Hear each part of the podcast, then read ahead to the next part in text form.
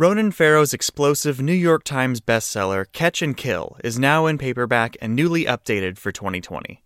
Meticulous and devastating, raves the Associated Press. Part All the President's Men, part spy thriller. For more information, visit catch and kill dot com. Welcome to Inside the Hive. I am your host, Nick Bilton. So this is it. The last podcast of the decade for us, but I wanted to end this podcast of the year with a topic that is incredibly important to me, uh, prison reform. It's something that I've become really steeped in over the past couple of years. We've had a few guests on, talked about it. I've done some reporting on this. My mother actually used to work in prisons in the United Kingdom, uh, and I had an experience early this year where I went to a prison and spent time with people, uh, some of them who were in jail for life and some of them for a few years, and you get this impression that this is a system that is so broken, uh, it is kind of mind-boggling that we haven't fixed it yet. And there is a good side, though. It is an issue, prison reform, that is bipartisan. There are people in the White House who care about it. There are people on the Democratic side who care about it. There are people who are independents in the middle, everywhere. This is an issue people want to fix. My guest today is one of the people at the forefront of that. His name is Scott Budnick. He is formerly a big film producer who came up with the movie ideas for The Hangover uh, and created all those incredibly hilarious movies, and then afterwards got really into working with prisoners, uh, working with governors around the country, trying to fix the prison issue, as you're about to hear about. And now he has couple of corporations and companies that he's working with where he is not only working on anti-recidivism, but he's also working on creating stories and films and T V shows uh, that are going to address topics that are in sore need of discussion. So without further ado, uh, I present Scott Budnick. It's a fascinating conversation. Listen all the way through. We're going to talk about a movie he has that's coming out uh, in a couple of days, and um, it's a really, really important topic. Uh, so have a great new year, and here we go. Thank you so much for joining us today. We have so many things to talk about. Um, I want to start with the movie that you just are, it's coming out in January. Uh, tell us a little bit about how you got involved in it, and and then we're going to go from there into a very deep, dark hole of prison reform and your past and so on and so yeah, forth. Yeah. Um, well, Just Mercy is a book that I, I read and just blew my mind, and I've been knowing Bryan Stevenson and his work at uh, the Equal Justice Initiative for the longest time. And um, we've known each other. We've spoken on panels together. And um, I've just, he's a hero of mine. And so when we were starting the new company um, and had raised the money to finance movies, um, this had just landed at Warner's uh, with Michael B. Jordan producing. And I had made all the Hangover films at Warner's and had an office there for over six, seven years. Um, and uh, we just went, went to them and got involved and came in as a co-financier and executive producer. And um, it's the perfect first project for us because the mission of our company is not just to make um, entertaining, thought-provoking films, but to also make an impact. And um, because of my background in the criminal justice reform kind of movement community, it was just the perfect first film for us. When you look at the impact these films have, um, it you know, do you is it do you look at them? Are you like, okay, I, is it's entertainment first, and then it's the impact, or it's the impact and like, is there a kind of a philosophy you try yeah, to? Take? Yeah, I mean, I, I don't think anyone wants to be fed vegetables or medicine. Um, so straight entertainment first. Um, it has to be entertaining. Um, hopefully driven by incredible actors uh, and stars and um, well done and award winning. But to me, it, beneath all of that, if you make a very entertaining, thought provoking film, then um, you, the impact can be there, and you can, you can make a huge impact as long as you really run a campaign around it. One of the things I found really fascinating is I think if you look at over the last, you know, thirty years or so, and I think you said something along these lines too in one of your interviews in the past, you... the thing that has had the most impact when it kind of you look at equal rights, um, especially around gays and lesbians, uh, is actually been television. Yeah. Um, and it's so fascinating that the things that are actually changing the culture are the cultural things in themselves. Do you think that, you know, the the topic of the day, you know, even across party lines, is prison reform, right? It's something that a lot of people are talking about. Inequality, of course, is another huge one. But but it's, you know, people are talking about it in the Trump administration. They're talking about it not in the Trump administration.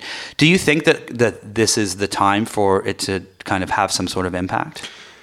Yeah, I mean, it was like when I was making all the Hangover films, uh, after the last Hangover movie, I, I went to a party and met one of the guys that was like deeply involved in the marriage equality political movement. And when I asked him like what was a game changer in taking an issue that was incredibly divisive, um, and people were clinging to their Bible saying this wasn't marriage and making it legal everywhere, like, I asked him what a game changing moment was. And he looks at me and he says, Will and Grace hmm. and Ellen and Glee and Modern Family. It, I mean, it was culture that softened people's hearts. They saw this gay couple on screen. They loved them. They thought they were cute. And they weren't as dug in in opposition after seeing a decade of, of that show. And so I deeply think um, like really empathetic storytelling can rewire people's brains. And um, I think it absolutely applies to criminal justice reform, because what I learned in five years of leaving the business and running a criminal justice nonprofit is when it became human, right? Bryan Stevenson always says, get proximate to human suffering. It's like when it, when people get proximate, when they see it as humans, as, as a human issue, um, then their, their, their hearts change, right? Then the way they vote changes. And anyone I would bring into prison, no matter if they were law enforcement, a victim of crime, someone from the right who is really tough on crime, when they sat down face to face with a human being that may have made a horrible mistake when they were fifteen years old and committed murder or attempted murder or some violent crime when they were fifteen years old or sixteen years old, and who are now in their thirties and are college graduates, um, are uh, in seminary programs learning to be pastors, and are completely changed, transformed people, those people one hundred percent of the time change the way they thought about the system. So being able to humanize folks within the system, I think, just like with marriage equality, works with folks that have made tremendous mistakes in their lives, but have redeemed themselves. I've I've gone to I've done some prison work, uh, and uh, the thing I find so fascinating about spending time in, in different prisons is two things. One is uh, one of the prisons I went to, uh, there was a kind of an introductory thing we did, and we took all of the volunteers that were there to help for the day, myself included, and uh, all of the prisoners, and we kind of stood across from each other, and we did the thing where you step back and forth across a line to, yep. if you, you know, if you've uh, read X book, step forward. If you like, yeah. you know, ice cream, step forward, and, and so on. And the thing that was so astounding to me was the moment when the person organizing this said, if you were like tucked into bed at night and told I love you by your parents, step forward. And all of the prisoners stepped back except like one, and all of the volunteers stepped forward. And and I wonder, the question I have is, when you, and I think about that moment a lot, um, because it seems like this. It's and then also like when you when we asked like you know who has kids, who's who's in jail right now, and and I think it was like three quarters of the men in there did. Can this? How do you break the cycle? Is the question. How do you, how do you change the cycle when that is clearly something that has impacted the people that are in there? Well, I mean, I tell the young people I work with all the time that like, you can change the entire trajectory of, of your family, of the history of your family, just by you changing. And and we see it all the time, right? Like so many of the folks we work with are the first in their family to go to college, right? And then after that, all the nieces and nephews and children can't say, I never knew someone in my community go to college, right? And we even had members of uh, A R C, my organization, become doctors and lawyers and engineers and architects. And forever, every all the kids in the community are like, I don't know a black architect. Uh, I don't know an architect from Compton. Uh, and now there's a black architect from Compton, right? And um, so, all, and then the most incredible thing is you then see it start happening, right? So for two hundred years, this is the first person that graduates college. And then four years later, you start to see all the sons and nieces and nephews and daughters and everyone start graduating from high school and going to college. And it just starts a ripple effect, right? Because it just it just needs one person to be that inspiration um, and to push the rest of the family. And so we've seen not just um, the investment in a person in the criminal justice system change them, but we've seen it change their entire families. When you look at some of the statistics around prisoners and, and uh, you know, in America, I mean, it's it's astounding, uh, especially when you look at the fact that, you know, forty percent of prisoners, or it's more than forty percent, I believe, um, are, uh, you know, African-American and Spanish, make up thirteen percent of society, and so on and so forth. Is there anything you can do to change that from happening? Like, a lot of that is a partially a, a result of the system within the police department, right? It's not a uh, there are all these things that are that have been put in place over the years, over the decades, that have led to that. Is there a way to kind of fix that massive, massive problem?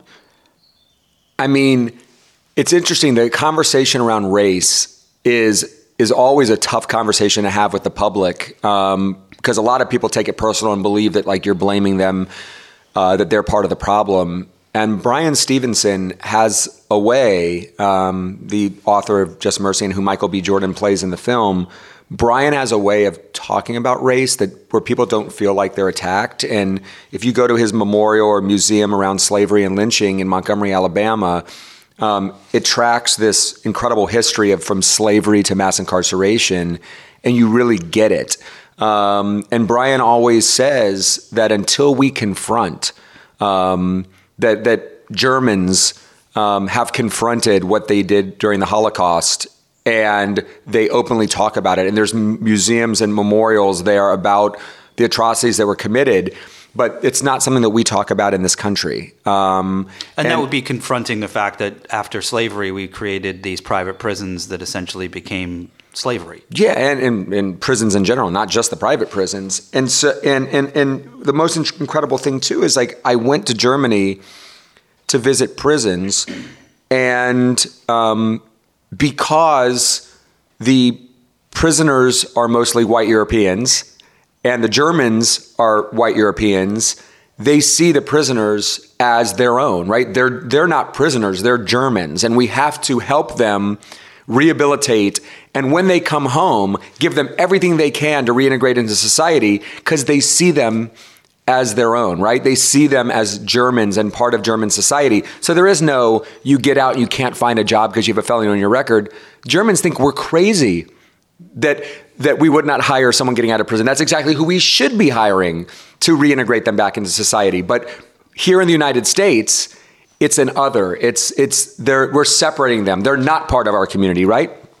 In the same trip to Germany, I went to Rwanda, where the population's black and those that committed the genocide are black. And it's the same thing. They are Rwandans, and we have to help them uh, help themselves, get them home, and give them everything they can. But here in the United States, even in California, like, the first line of our penal code is the purpose of prison is punishment. And in Germany, it's the purpose of prison is resocialization. And that's the disconnect. And I, after seeing it, I really believe it all has to do with race. And so how do you fix that, though? I mean, the you know, the when you, this I, you know, before we sat down to talk, I was looking through all the the statistics and the Wikipedia pages and all, all of this stuff. And and it seems like, first, we're the worst country in the world for this, mm-hmm. right? Um, uh, and second, it's it is so systemic within society that the, the, this problem exists. How do you how do you change that? I mean, is is I, it a movie that changes it? Is it like, how do you change people's viewpoints? I think it's multiple things. Um, I think it's one, following kind of the Bryan Stevenson ideology of bringing people proximate, um, whether that is bringing them into a prison or having them, introducing them to someone who once was incarcerated, who's now out in the community. It's telling stories in film and television, in documentaries and digital content that move their hearts and see that those who are in prison are very much like their own children. It's like when I walked in to a juvenile hall for my first time, I had no clue what to expect.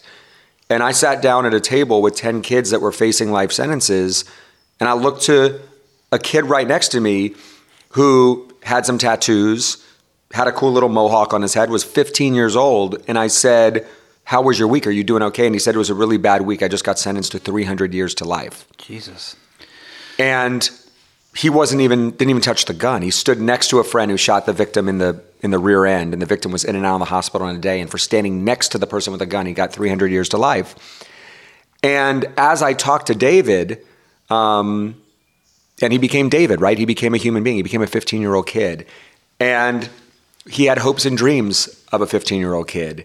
He had struggles beyond anything I could have imagined. He was a victim um, of all types of brutality as a child before he ever became a victimizer, before he ever joined a gang. And right away, within five minutes of talking to him, it wasn't, I wasn't talking to a gang member. I wasn't talking to a prisoner. I wasn't talking to an inmate. I wasn't talking to uh, someone who committed uh, attempted murder. I was talking to David. And David was no different than my own children. Um, and so I think that's it for everybody, right? As soon as you meet someone who's human and see that they're no different than your own children, they're no different than your own family, other than some of the struggles that they've been through, um, I think that's when hearts and minds begin to open.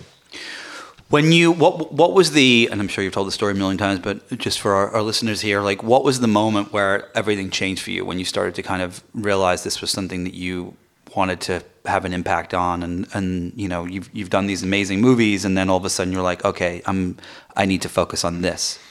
Um, I think before that day, I walked into Juvenile Hall in two thousand four where I met David.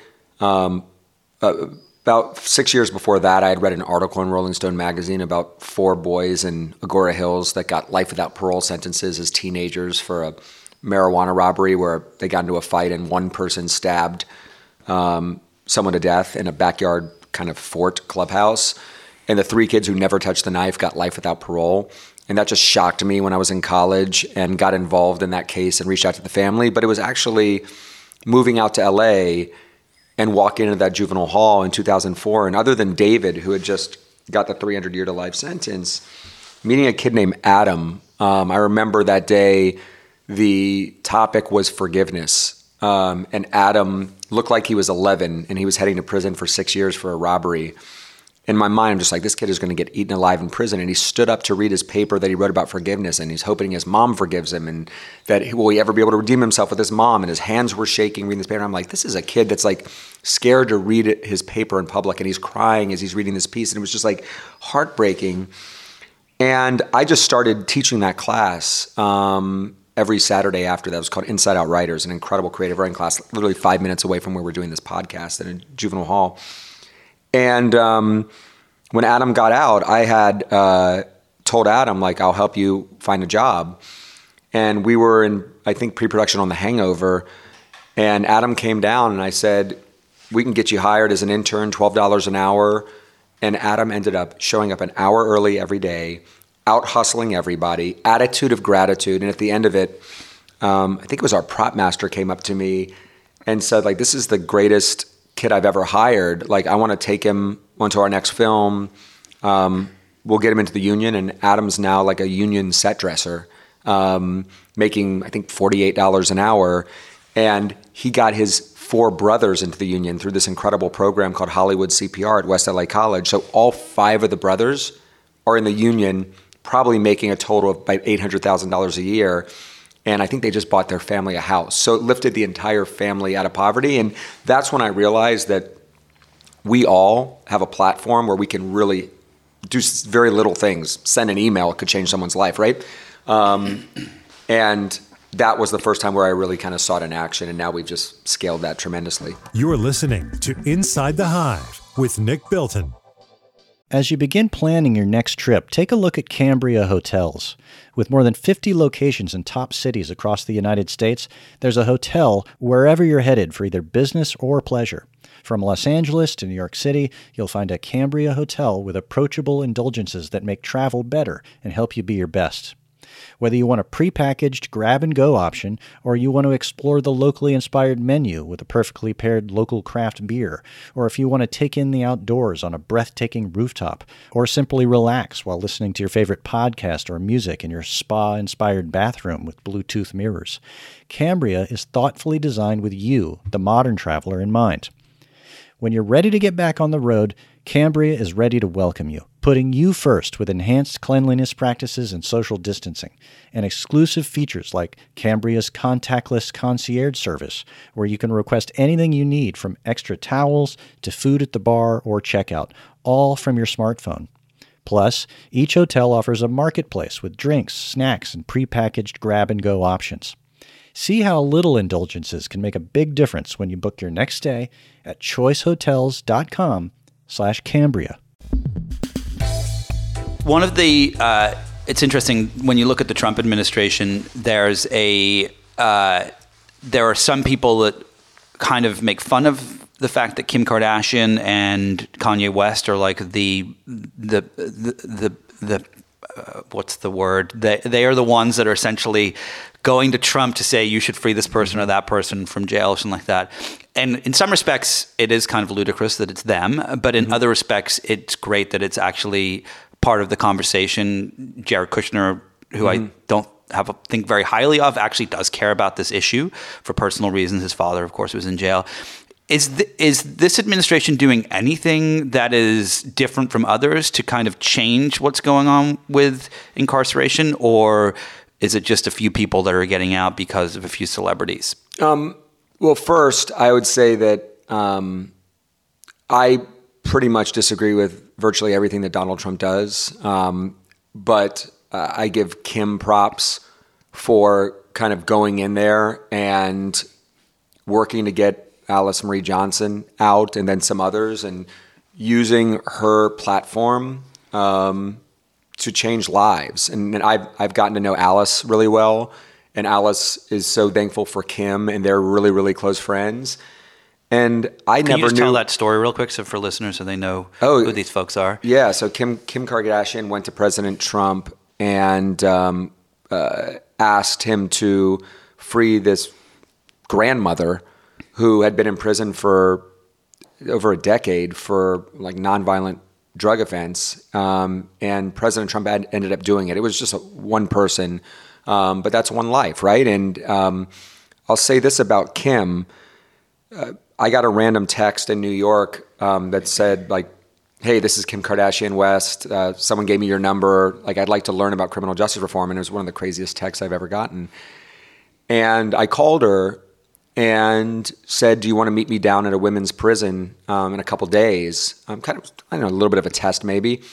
And she ended up canceling her shoot and coming two hours away from her house down to a women's prison with one security, no entourage, nothing, and went into this prison, sat down with a dozen women facing life, not facing life sentences, serving life sentences, um, and sat at the table and said, and they were obviously out of their minds that they were seeing Kim sit down with them. And she said, listen, I'm not here to talk. I don't know this. I just helped get one person out, and it made me so happy. Please tell me your stories. Please let me learn from you. I don't know. I know what I don't know. And she was so humble. She was so kind to these women. She, and since then, we've visited multiple prisons together. She's in law school.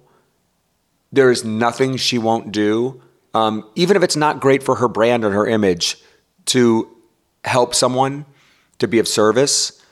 And I honestly went full spectrum. Like, I think the world of her. Does she, is she, um, you know, it seems one of the things that I think is so fascinating is, is you, w- when you take someone to see this, their viewpoint changes. Um, have you ever had anyone whose viewpoint hasn't changed, or is it no always one. no one, no one, which is most, most incredible. Um, there was a woman when we were trying to pass legislation in California, whose husband was murdered by two juveniles and in a very brutal crime. And we're trying to pass a law to say that children can change, right? And that children should not be thrown away forever. And that even children that do a horrible thing later in life should get the chance to redeem themselves. And we're the only country in the world that would sentence a child to die in prison. No other country but the United States would have life without parole sentences for juveniles.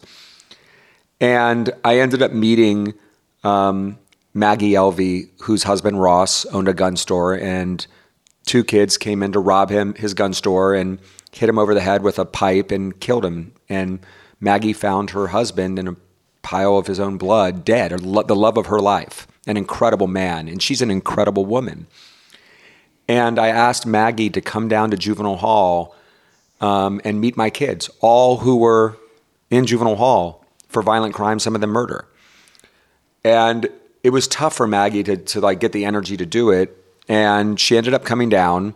She sat at this table with these dozen kids. And she started telling her story, and all of them hung their heads. A few of them started crying. And in the middle of her story, a couple of the kids got up and stood behind her and put their hands on her shoulders as she's telling the story about losing Ross. And at the end of it, she's hugging all of these kids. She's then following up with me and saying, like, how's Luis doing? Like, how's Kendrick doing? And um, it touched her. And I wouldn't say that it changed her. She still was really angry um, at the boys who took away the love of her life. But I think it softened her, and I think it opened her mind to some possibilities that the kids can change. And if Maggie, after that experience, can come in and be affected like that, anyone can. And I've never seen anyone, and I've taken hundreds, if not thousands of people into prisons. I've never seen anyone come out and not be supportive of of, of smart reform. If, have you ever changed your mind in the opposite direction, believing someone should get out and then meeting the, you know, finding more about their story or something, or meeting the person that was affected, the Maggie, um, and thought, actually, they shouldn't? Yeah, I mean, I, I I am not an abolitionist. I mean, there's some advocates that believe we should abolish prisons. Like, I, I believe that we actually do a huge disservice to reform when we release someone without... who A, who's not ready, B, who has not made the changes, C, where there's not resources there to help someone combat their addiction. Um, right now, we just release folks out of prison with two hundred dollars for their bus ticket and nothing. And their option is to either be homeless uh, or to go back to the same environment that may have produced the problem in the first place. And that's not a recipe for success. And if we want to continue with positive reforms, Um, A, we need to f- figure out all the mechanisms to make sh- to give people all the tools while inside prison to transform their lives, to get them ready for opportunity, to train them for industry, um, and to all the therapy and all the healing that they need um, to deal with all the trauma they experienced when they were young. Um, and then when they walk out the door, continue to hold their hand. I mean, a lot of my my guys walk out of prison. They went in at fifteen. They're coming out at forty. They don't know how to use a smartphone. They've never been to Starbucks. Um, the things that we take for granted, they've never experienced. So just those few weeks of hand-holding to get them ready to take everything that they've learned and just go crush is so necessary. So I really believe when I meet somebody who is not ready, who may still be an active addict while in prison, who is not doing the work, who doesn't want to change, and where there won't be resources for them or they don't want to take advantage of resources, that's not someone I want walking out of prison. Um, and so I think uh, reforms that are pointed at recognizing personal growth and transformation, I can right now give you a list of ten thousand people in California prisons, and I'm sure there's tens of thousands more that have shown that they are no longer a danger, that they've done their time, that don't need to be spending another five, ten, fifteen, twenty, twenty-five years in prison. Those are the folks who I believe we should be looking at. When you said earlier that we are the only country in the world that takes our children and incarcerates them for life, why, how did that come about? Why is, why are we the only country that does that? Is it fear? Well, one, one I, I feel like we just love to punish in this country.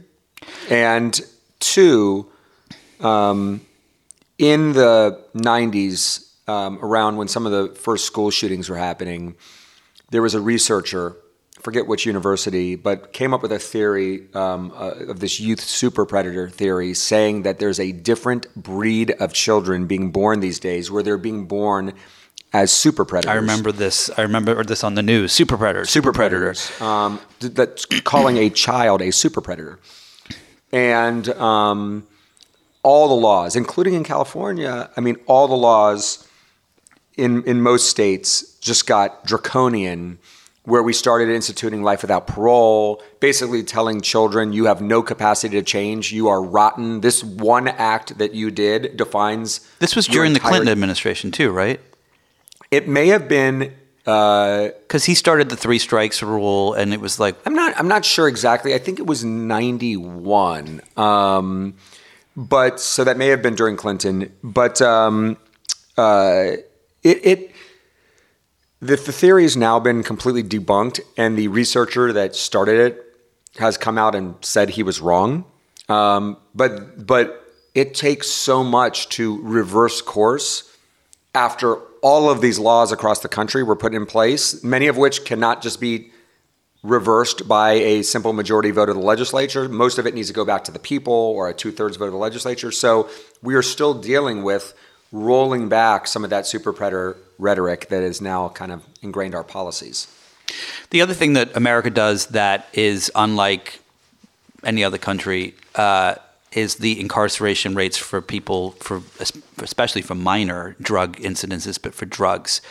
And what's interesting when you look at the research is a lot of states have kind of taken it on themselves, or even cities. New York um, has kind of really stopped arresting people for, for drug charges. They, you know, the, it's it's like an unwritten rule. It's not a new law. And um, it, do you think that there is a, and there's hundreds, just tens of thousands of people in prisons across the country uh, for drug uses? Is that something that we finally have come to the realization is not the right answer, or is it just that certain places have and others I mean, haven't? I, I I almost feel like the nonviolent drug offender, I mean, that's like the most lowest hanging fruit. Like that, no matter what political persuasion you come from, that is the most obvious, right? There should not be a crack to powder cocaine disparity um, where folks like me and you um, get probation and and and folks that are smoking crack um, are going to prison for forty-five years to life or whatever it may be. I mean, that's just pure racism. Like there's no other way to cut it. And, and the fact that President Obama was able to reduce it to like eight to one was great, but why is it even eight to one? Why is it not equal? I mean, we know who the powder cocaine users are and what they look like, and we know who the crack cocaine users are and what they look like. And that is just like, there's no way to get around the fact that that's just pure racism. Racism. Um, but to me, it's like I've never, I don't work with nonviolent drug offenders. I work with young people that commit serious and violent crimes. And that's where I, what I think the next frontier is, because like mercy and grace are just not just for the nonviolent drug offender. Um, I've seen tens of thousands of people who committed violent crimes join gangs as young people, um, go to prison and change their lives, um, come out with four-year university um, degrees and become pastors and firefighters and saving communities and just doing incredible things. Um, and I think that's what we need to start talking about. I mean, in in, in Just Mercy, in Bryan's book, I mean, he talks about what we do to children. He talks about, yes, he, he is a child in the book that got life without parole. He's a client in the book that got raped in an adult facility. Why would we ever put a young person, a child, in an adult prison? Like, is that really uh, how we feel like the problems, their problems are going to get solved? Um, and then obviously the film talks about an innocent man on death row that... And we know the statistics, the statistics about how many innocent people are sitting in prison and yeah, how many innocent people are slated to be executed. And the fact that we can just still keep a death penalty that is so biased, that has so many innocent people lined up. Um, and in, in Just Mercy, I mean, Walter McMillan sat on death row for three decades before Bryan was able to show that he did not murder this white woman.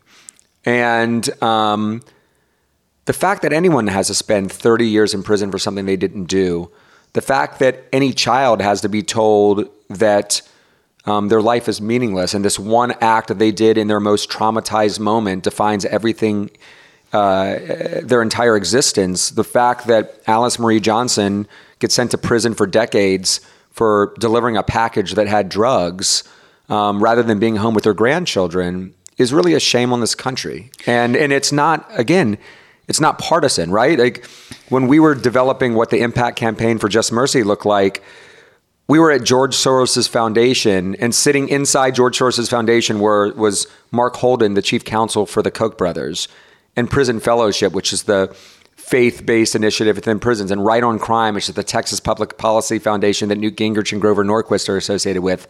This is not a partisan issue. This is an everyone issue. Everyone wants a fair justice system. But it's, this is the part that I get confused about. It is an everyone issue, and yet the system is so difficult to change. And, you know, when you talk about, like, folks on death row and the story of Just Mercy and so on, there's, you know, I think about I, all these stories that I've read about people who are on death row and how it, it is literally like the, the most narrow system to try to change. It's, it is the ultimate punishment, and yet the hardest one to actually convince people to turn back on. Mm-hmm. And, and I mean, you think about the story of, um, uh, in Texas, um, the guy who was put to death, um, uh, trial by fire. Cameron Todd Willingham. Yeah. And, like, Rick Perry is, like, wouldn't even look at the document. You know, it's the, the, the, the proof that he didn't do it. Well, look at what just happened with Rodney Reed in Texas as well, right? Like, it took, it took every Republican and Democrat coming together to, to convince Governor Perry to stay his execution. Um, so it's, it's ten years ago or fifteen years ago, it's Cameron Todd Willingham, and today it's Rodney Reed. I mean, I, I honestly, the, the campaign of fear that the opposition likes to run, obviously there's people on death row that have done horrible things, and there are people on death row that people should be scared of. Um, but there are also people on death row that are innocent, and there's also people on death row that were not the shooters in a horrible crime and were just there. And commuting people's sentences to life in prison from the death penalty, um, doesn't jeopardize public safety, but the folks who are entrenched against this, many of them who have financial gain and livelihoods that would go down the drain if mass incarceration ended, um, the only tool in the toolbox is to talk about the most heinous crimes and scare people. Do you think that there is, one of the things I find the most frustrating when I talk about this stuff is, like, thinking about Rick Perry, um, who I think is just a, quite frankly, an awful human being, uh, who could give two shits about the people who are in prison and if they did it or not. He just cares about Rick Perry. And um, when you look at the system, like, you know, Cameron from uh, Texas, uh, where people, you know, stood on the stand and lied and said something that they were told to say by a sheriff or by a D A or something like that. And there's, every story has that. And there's never any repercussion for those folks. Does...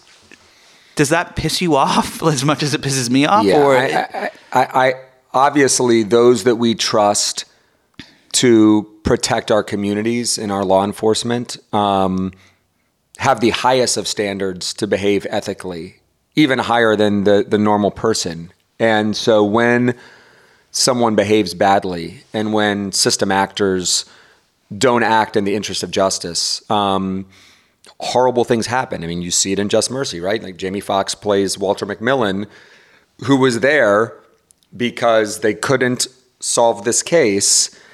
And Walter McMillan happened to cheat on his wife with a white woman. And they decided to get one jailhouse informant, a sheriff and a D A decided to get one jailhouse informant to say that Walter did it. Um, and line up the fact that a white woman was murdered and Walter had cheated on his wife with a white woman, and send him days away to his death before Bryan Stevenson walked in the door and, and E J I walked in the door. Um, that in that sheriff, one of the last kind of cards on the screen in the film, that sheriff was reelected six times after Walter McMillan was freed. That's um, the part that that's the part that makes me want to put my fist through a wall. It's like that. Does the does does do people just don't give a shit? Do they not believe it? Like, what is the thing that says that that sheriff shouldn't be the one sitting in jail? Well, who's ma- who's making the decision to prosecute a police officer for committing perjury? The D A. They're they're on the same team, right? They are. Every case that goes to trial, it's a D A and an investigating officer from law enforcement that are working together. So there has been an enormous reluctance to prosecute um, police officers, sheriffs, and even D As for committing perjury. And um, I believe that the winds of change are beginning to come. You're starting to see prosecutors get held accountable. Elected D As get held accountable for not um, prosecuting. What are instances where that's happened? That commit crimes. Um, I think you're seeing a lot of um, D As who are considered progressive D As now winning around the country because they ran on a platform that this elected D A that's been in office for forty years is not prosecuting a police officer that shot someone running away from them in the back, um, that are not that's not prosecuting their own prosecutors that have been proven to commit perjury on the stand.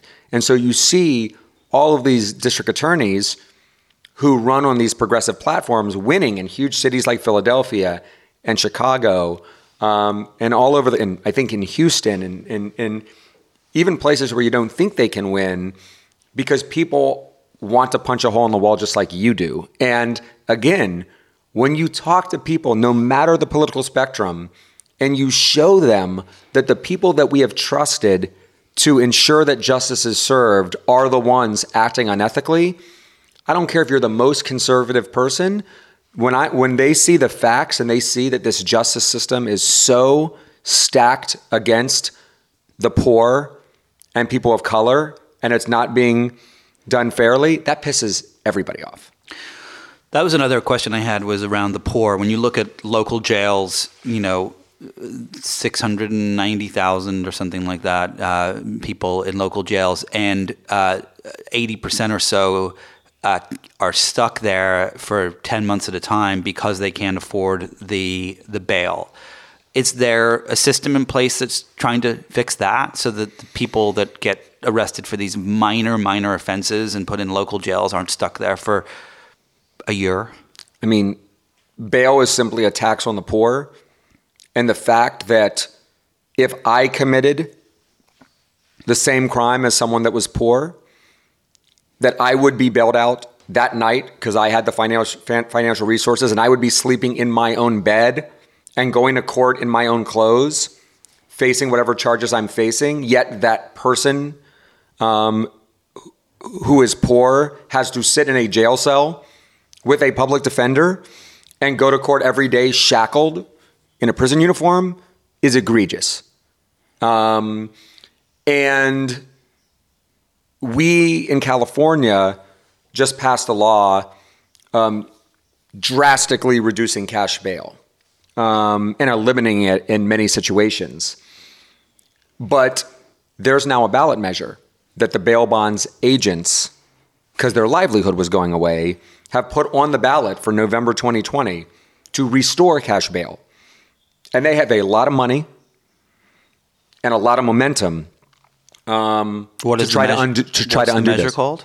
Um, I'm not sure what their ballot measure is called, um, but they're trying to undo a law that that the legislature in California passed um, simply uh, for financial reasons. When you look at the recidivism rates in the U S, it's what's fifty percent now in for, mm-hmm. for in prisons. Um, is is that changing, or is it uh, is it stagnant? And and what is the solution to that? Because that is also a very American problem, right? It is like, as you said earlier, you get you you, you get you leave jail, they give you two hundred bucks, you've got nowhere to go. You can either be homeless or you go back to the streets where you where you got arrested from. Um, it's you know you, you I I think that is why conservatives have been rallying around this. I mean, in California, it costs about seventy thousand dollars to lock up one adult. It costs two hundred thirty thousand dollars a year to lock up one kid. Wow. You could send them to Harvard for five years for what it would take to lock them up for one year in California. And our juvenile recidivism rate in California is seventy percent. And if I was a C E O of a business that created a two hundred thirty thousand dollars product that failed seven out of ten times, I'd be fired and my company would be out of business, but this is what we've done for one hundred years.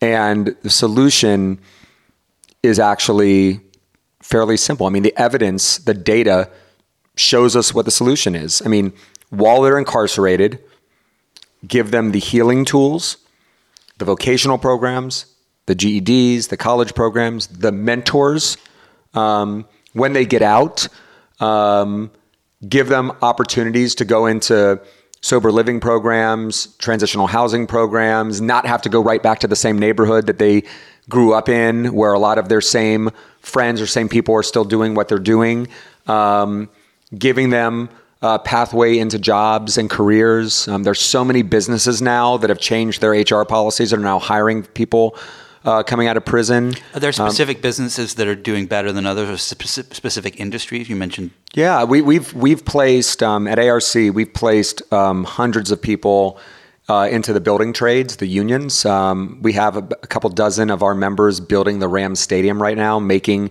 a huge living wage um, in a career for the rest of their lives. Um, we started uh, in partnership with uh, the governor of California and Cal Fire and the Department of Corrections. We started the first firefighting program uh, for folks that are coming out of uh, prisons and jails and juvenile halls to become Cal Fire firefighters. Forever, we would have them in fire camps while they were incarcerated, and they would fight the wildfires, making a dollar an hour and risking their lives and being heroes of their communities while they're locked up. But when they got out, because there's a felony on their record, they could not become firefighters. And that was just ridiculous. And so now we've started a new program um, where we're putting them into really well-paid firefighting careers. Um, probably about seventy percent of our members who are formerly incarcerated are in colleges and universities. Um, We've placed a lot of folks into the film and television unions, um, just like Adam, who I told you about earlier. Um, and these, what I've found is folks that are getting these opportunities, and a lot of businesses and C E Os say the same thing, that they are the hardest working because they want it more. They are the most grateful. They are showing up early and staying late uh, to put in as much work as the com- for the company as possible. Um, I have found them to be absolutely uh, some of the some of the best um, workers and leaders. Um, and so, I mean, it's obvious what folks need when they come home. There just needs to be political will to do it. Last couple of questions, and then we'll let you wrap up.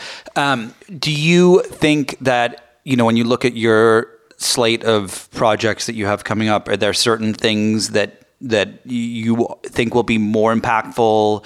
Uh, or there are certain things that are targeted towards a certain audience. It's, you know, of course, certain people watch Will and Grace and certain people didn't. You yeah. know, how do you how do you kind of reach them all, and, and, and how do you approach that as you pick on take on new projects? Well, even though Just Mercy was in the world of criminal justice reform, um, we're looking at doing films and television shows around all issues of inequality. So whether it's uh, economic inequality and poverty and foster care and broken education systems, whether it's immigration, immigrants, refugees, um, inequality for women and girls, people struggling with mental health and addiction.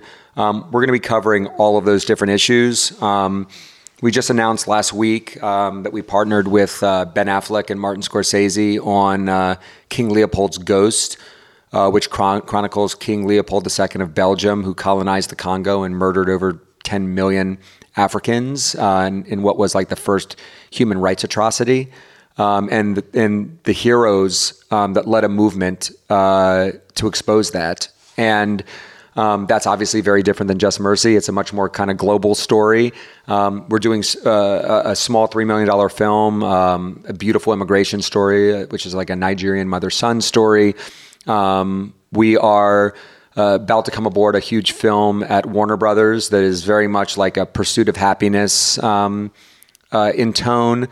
And so, um, again, leading with commercial uh, films that are incredibly entertaining, but beneath the surface has can can really move people to to to do better, act better, vote better, et cetera. Uh, last question. I'm sure that you have instances when you're working in this field where, you know, there are days where nothing goes right, where it's the same, you know, you you you leave a prison or you hear hear about a case or that you've worked on where, you know, the kid doesn't get out or doesn't. Uh, what is the story that you think about the most that uh, that like keeps you going with this? I think it is both celebrating the successes and then seeing the injustices that are still happening and knowing that, like, we can't stop. Um, I had a student named Prophet Walker who went to prison for six years um, and in prison earned his first two years of college and then got accepted into the Loyola Marymount School of Science and Engineering, got out, became an engineer, built the Ace Hotel in downtown L A, and has gone on to an absolutely huge career. Like, that lifts me up, gives me joy. And every time those stories happen, which now is every week, um, that gives me the energy to keep going. Um, when I go into a prison, um, last night we did this enormous uh, event with the Sacramento Kings coming in to play basketball with the men inside Folsom Prison. And it was just like an incredible event.